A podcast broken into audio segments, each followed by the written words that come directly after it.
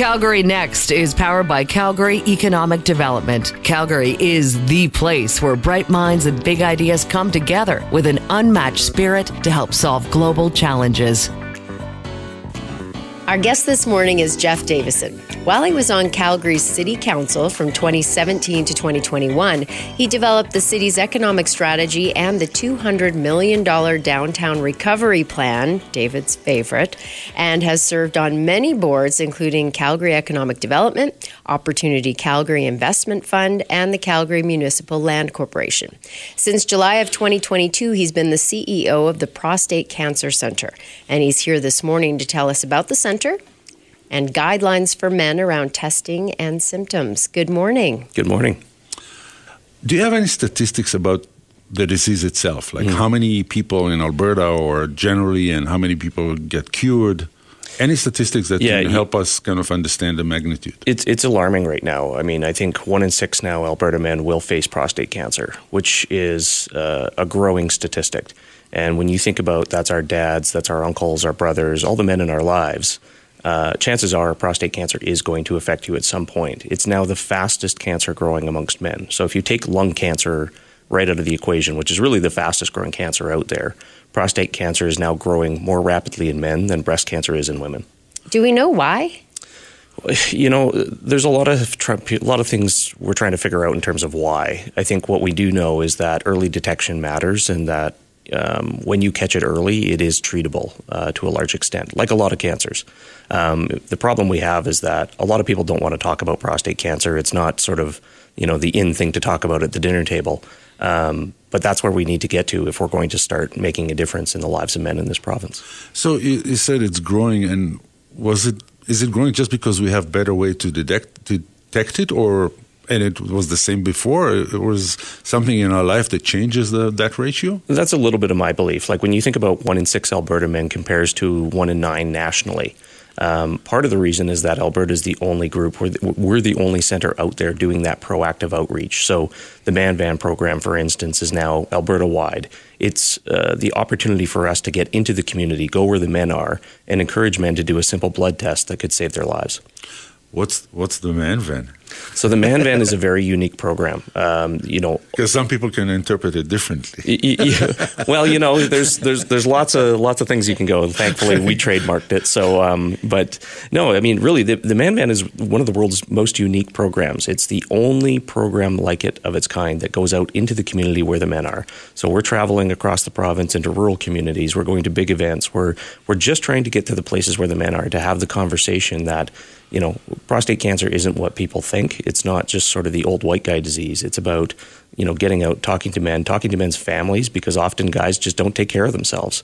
You know, we, we don't want to know that there's something wrong with us. We're the ones who take care of everybody in our family. Now we have to get out and talk to those families about taking care of the ones that take care of us. And so getting out into the community to do these simple blood tests, um, to get results quickly and, and start figuring out, like, what does that path to wellness look like should you have a high PSA rating? What age should, should men start getting tested? It's a you know the age range is a little bit difficult, uh, and we have a lot of conversations going on with the province and nationally right now around that. Um, what I like to say is the earlier the better, and one of the reasons I say that is um, we, we, men have very few entry points into healthcare. Right when you compare to women who are taught at a very young age get checked annually. We have to look at this. This is this is the process we go through. We're always surprised when men show up to a clinic at 56 years old with something wrong and they go, "Well, I don't have a family doctor." We haven't established those habits. So I always say, starting at 40, I would like people to start thinking about or having a conversation whether getting checked is right for them.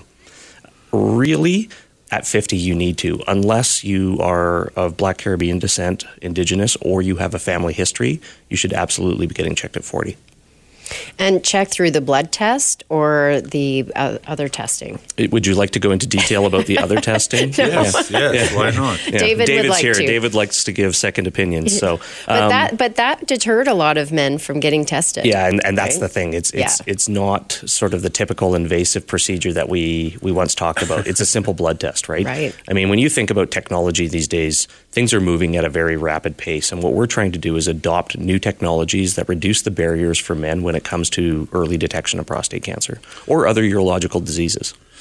Our guest this morning is Jeff Davison, CEO of the Prostate Cancer Center. And and going to back to what you said about the other way of testing, mm-hmm. every year that I go for my checkup, and uh, my doctor says, "Sorry." I have to do now the other one, and mm-hmm. I say that's why I'm coming every year. Yeah, yeah. So yeah, you probably turn around and say, "I'll give you 14 minutes to stop that," right?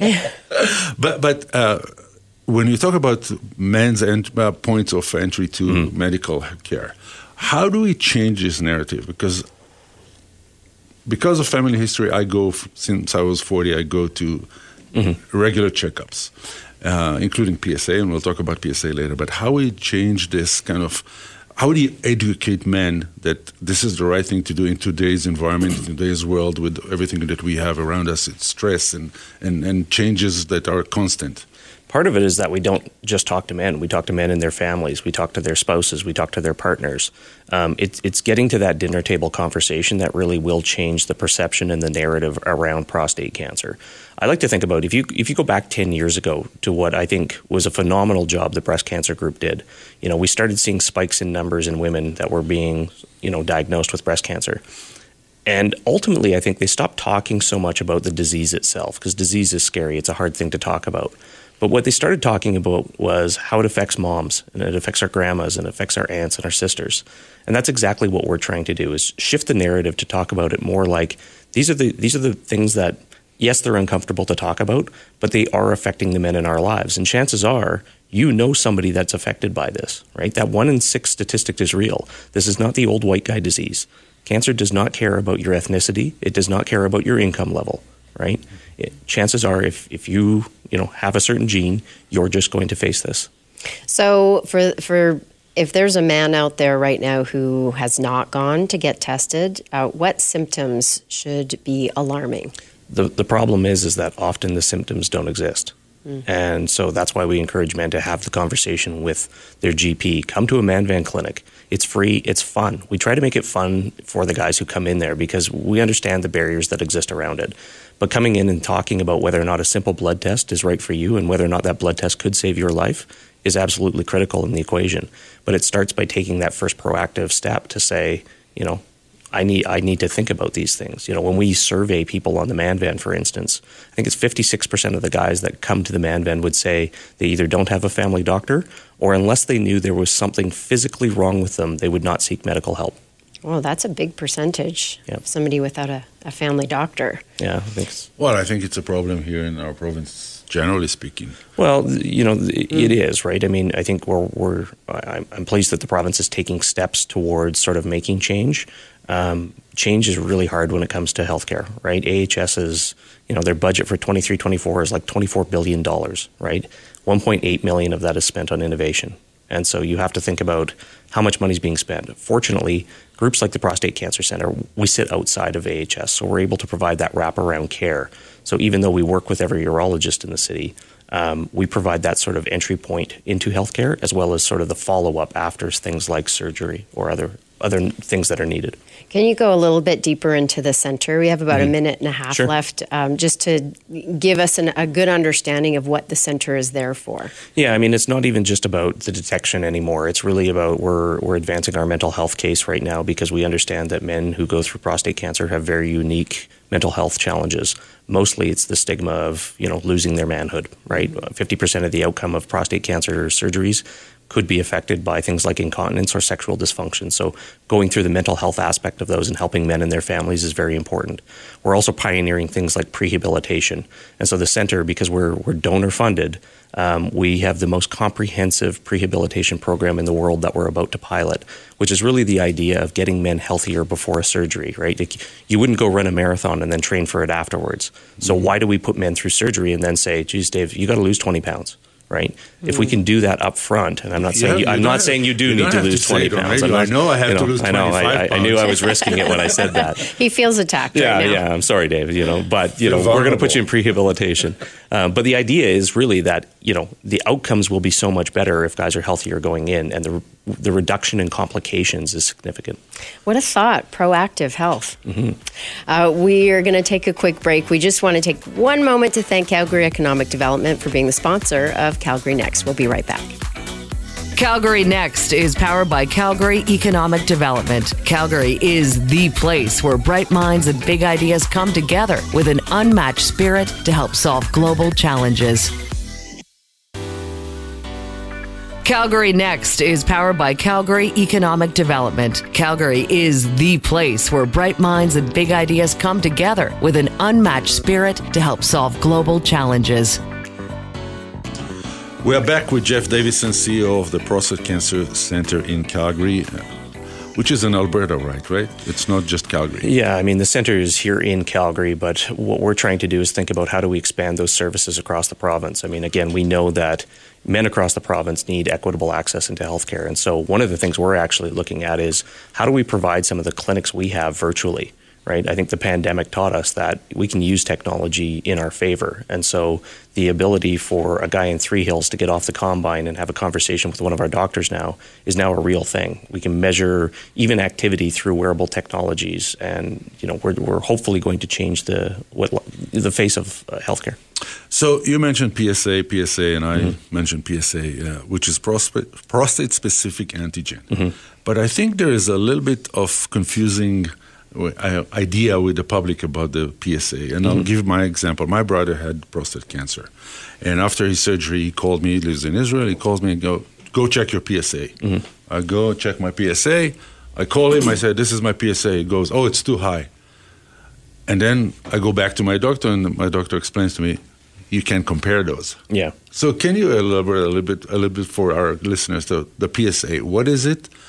What kind of indication it gives you? And do not compare with that with your neighbor because there's no relation. And you know it's it, it's a, a, conversation we're having right now as we expand services provincially because in northern alberta you know they they measure psa ratings differently than southern alberta. So even within our own health jurisdiction we have some of those conversations. Part of the conversation we're having with groups like the movember movement which i think is a fantastic movement um, we're trying to sort of get aligned on what should an international or a national standard be when it comes to PSAs? Because there is a lot of sort of, well, is my number good? Is my number bad? And at the end of the day, um, you know, that's a conversation to have with your doctor, right? Seek that medical advice and, and talk to them. Or again, come to a Manvan clinic where the nurses will run you through why we test the way we do and what those numbers mean in, in terms of follow up. Uh, before the break, we mentioned that you've been in municipal politics from mm-hmm. 2017 through to 2021. You know, we got to bring some of this up. I mean, we're going, we're in election mode in a number of ways right mm-hmm. now around the world, yeah. and um, one of the things that we often hear in conversation is why would anybody want to be a politician? Mm-hmm. It just seems like a thankless job. I mean, it's appreciated, of course, and it's necessary. But why would somebody who's successful in business and doing well in their own right decide to go into politics? Uh, uh you did it. Why? Well, I'll tell you. Uh, you know, being a recovering politician is uh, is a nice thing when nobody outside your home is yelling at you. Um, but at the end of the day, I think you know the prostate cancer center. I think has taught me there's a lot of ways to give back to community without necessarily having to be elected. That said, uh, you know there's a real lack of leadership in this country around the world. Is there um, ever? It's uh, it's a big challenge. Shocking. Right? Yeah. Well, and you know, look, I I think every politician who goes in to be a politician you, you, know whether you have an agenda that people believe in or not you you you have your own convictions as to why you want to be there. And so you know my hat goes off to anybody who runs for election. The challenges we have though is that society has become very divided and people aren't listening to common sense anymore. And so when you have the polarization of politics you you begin to have um, bigger challenges even trying to uh, get more experienced individuals let's say to the table to help lead, right? I mean, the city of Calgary is a great example. We always forget that the city is a $4.5 billion a year corporation, right? Mm-hmm. It's a massive, massive job to, to be the mayor. It's a massive job to be a city councilor. Well, and she um, has the lowest uh, polling ever, saying that she's the least popular.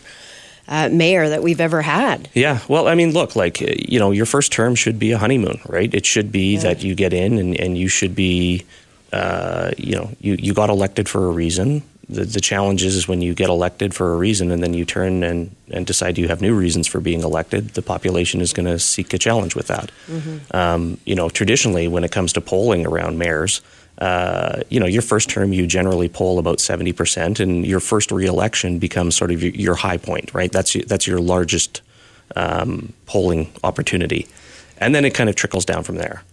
But to see a mayor that's now sort of thirty percent popularity in a first term midway through, uh, I, I don't know that that's recoverable for her. Since uh, Tara opened that Pandora case, I was hoping that would be the last question, but I have to follow suit.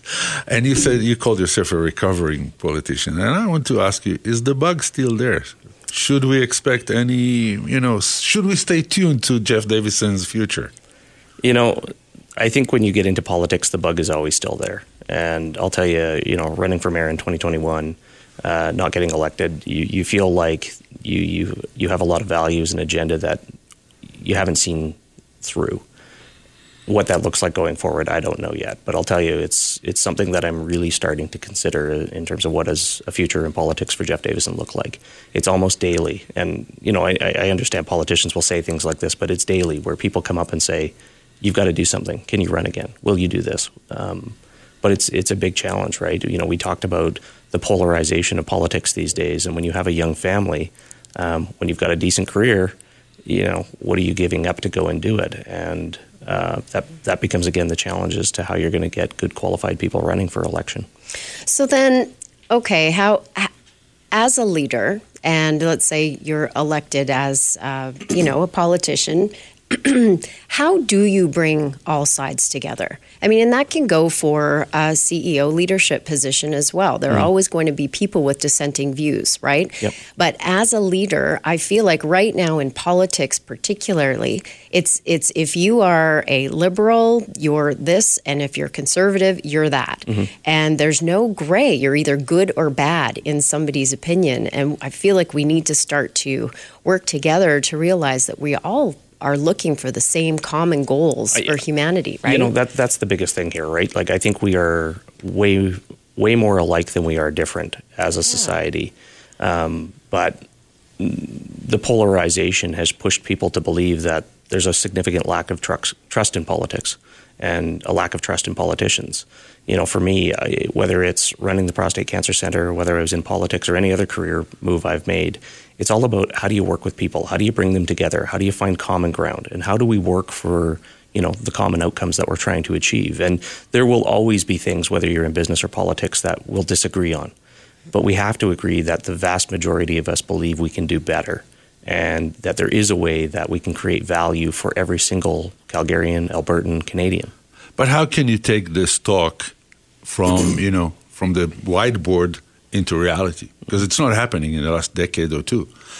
And you know, Tara used the word leaders, but we called them politicians. When I grew up, we called we did call them leaders. Now we call them politicians. It's almost a profession. Mm-hmm. It became a profession. So how do you take this from the whiteboard? We're all most of us, you know, are the same or equal or, or think the same or alike, and you know, get this to actual day to day. People understand that that this polarization won't get, get us, you know, further. Mm-hmm. Well, I mean, look, first of all, you've got to be willing to put yourself out there and share your opinions, right? And you've got to be able to build some consensus with those opinions. And you know, for for a person like me, I'm I'm very much a, a center right person, right? I believe that we need a strong economy. I believe that you know we need to value our business community. You, you look at a place like Calgary, the number one employer in Calgary is small business, right? So making sure that the right environment for small business to succeed is incredibly important to how many people are employed by those small businesses. Um, you know, the, it's how do you set the right economic environment, but then you know you look at some of the social programs we have around the city that are failing. You know, we've got an environmental policy that's failing. We've got a homeless situation that is failing. We've got a housing situation that is failing. We've got an affordability issue that's failing. And when you start to think about fail, fail, fail, fail, you know, you have to remind yourself it's great to point out the failures, but you have to finish the sentence what are you going to do differently? And and that's what people need to start paying attention to is okay, it's not just one thing to say, well, you know, I don't like what that person's doing. Finish the sentence and say, what are you going to do next? Wait a second. So you're right of Center, but you care about social programs? Shocking, I know. I, Shocking. I thought that we were all bucketed into not caring about anybody else except well, for capitalism. Look, I'll, I'll, tell you too. I think uh, you know, from a conservative standpoint as well, we have to start to think about what does that big tent look like, right? Mm-hmm. You know, we've seen a lot of unite uh, united conservative movements happen in this province. And again, it comes back to what I said. You know, we, we can't continue to divide ourselves on issues. We have to say, you know, 95% of the time we believe in, in the basics together. We believe in the values together. There are going to be things that even conservatives will say, you know, I want to have a, an argument over um, mm-hmm. with, within that tent. But we have to and be willing to be listen. that way. Absolutely, and it's that's normal. You, you, have to be willing to listen. You have to yeah. be willing to come to a conclusion together, and you have to be committed to those things. Agreed. All right, Jeff Davison, thank you so much for coming in this morning. He's the CEO of the Prostate Cancer Center in Calgary. Calgary Next is powered by Calgary Economic Development. Calgary is the place where bright minds and big ideas come together with an unmatched spirit to help solve global challenges.